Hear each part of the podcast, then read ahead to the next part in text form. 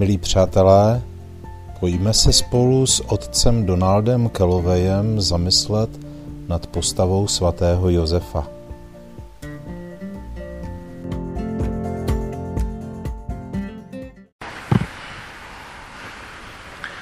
Pomalu se dostáváme k závěru našich úvah o svatém Josefovi, kde nám vlastně zbývají dvě poslední části těchto litanií. Jedna z posledních těch invokací je ochránce svaté církve. Svatý papež Pavel VI. říká, církev vzývá svatého Josefa jako svého patrona a ochránce díky své neotřesitelné důvěře, že ten, komu se Kristus chtěl svěřit s péčí a ochranou ve svém křehkém lidském dětství, bude i nadále z nebe plnit svůj ochranný úkol, aby vedl celé mystické tělo Krista, které je vždy slabé a stále pod útokem a vždy ve stavu nebezpečí. Církev potřebuje ochranu svatého Josefa a možná dnes víc než kdykoliv v minulosti. Je napadána těmi, kdo jsou mimo ní, Satan, svět, ale je napadána i těmi, kteří jsou přímo v ní, mnohými jejími vlastními dětmi. Církev musí být bohužel také chráněna před lehkověrným, lehkověrnými a duchovně slabými kněžími a biskupy. Ne, že by všichni byli takoví, to zdaleka ne, ale jsou i takoví.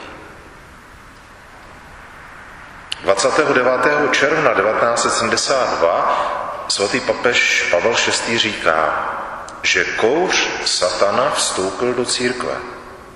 A měl pravdu. Církev je v nepořádku a tento satanský kouř pronikl i do nejvyšších úrovní církve. Konec konců to víme i z různých sdělovacích prostředků. Jediný způsob, jak odstranit tento kouř a znovu udělat církev krásnou, je konat pokání a vrátit se k pořádku právě pod ochranu svatého Josefa. Jinak to ani nejde. Ježíš nikdy neslíbil, že v církvi budou lidé pouze svatí a dokonalí. Plevel a pšenice rostou pospolu.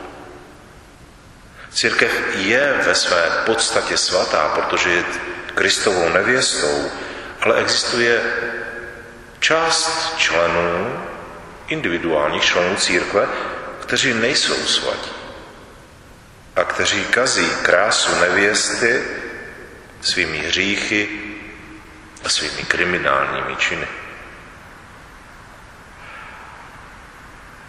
Na konci věku bude od sebe oddělen plevel a pšenice. Místem, kde bychom měli růst my, je být blízko svatého Josefa. Tímto způsobem budeme pšenicí a ne plevelem. Svatý papež Jan 23. říká, abychom byli věrní jako pokorní spolupracovníci s božským plánem svého života, potřebujeme spolu s ochranou Pany Marie i ochranu svatého Josefa, nejmocnějšího přímluvce. Svatý Josef tedy chrání církev.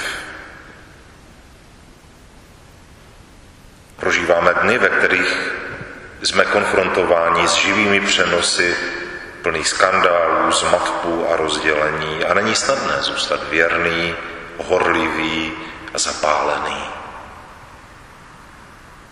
Přesto je důvod k naději, protože Bůh nás nikdy neopouští. Ani svatý Josef nás neopouští. Ví, co se v církvi děje a pomáhá nám to napravovat. Svatý Josef Marelo říká, svatý Josef je jakoby dirigentem sboru, který zpívá písně. A někdy dovolí i pár falešných not. Dnes jsou v církvi lidé, kteří zpívají falešně, ale to neznamená, že budeme vyskakovat z lodi, že budeme skákat přes palubu. Nebeský otec nebo nebeskému otci se toto společenství církve nevymklo z rukou a ve své době zasáhne. Opět spatříme slávu církve. Vždyť vše je v rukou boží prozřetelnosti. A proto bychom měli mít to, k čemu nás vybízí i svatý Josef. Neochvějnou důvěru. V době pronásledování církve v Mexiku se blahoslavený Michel Pro obrátil o pomoc na svatého Josefa. Jeho první mše svatá byla sloužena u oltáře svatého Josefa. Později ukončil svůj život mučednickou smrtí před popravčí četou, v jedné ruce kříž, v druhé růženec a v srdci volání k svatému Josefovi. Tento blahoslavený Michel nabízí slova útěchy pro těžké časy, ve kterých žijeme i dnes a uvádí. Nádhera vzkříšení církve je již na cestě. Přestože nyní je temnota vášně na vrcholu. Držte se Ježíše, Marie a svatého Josefa. Jsou s námi Důvěřujte v boží prozřetelnost.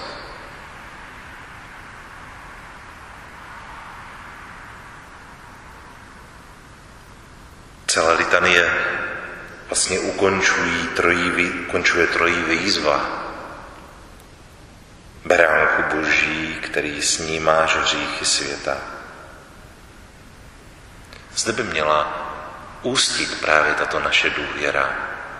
A svatý Josef jakoby nás přivádí k tomuto beránkovi, k tomu, který snímá říchy světa.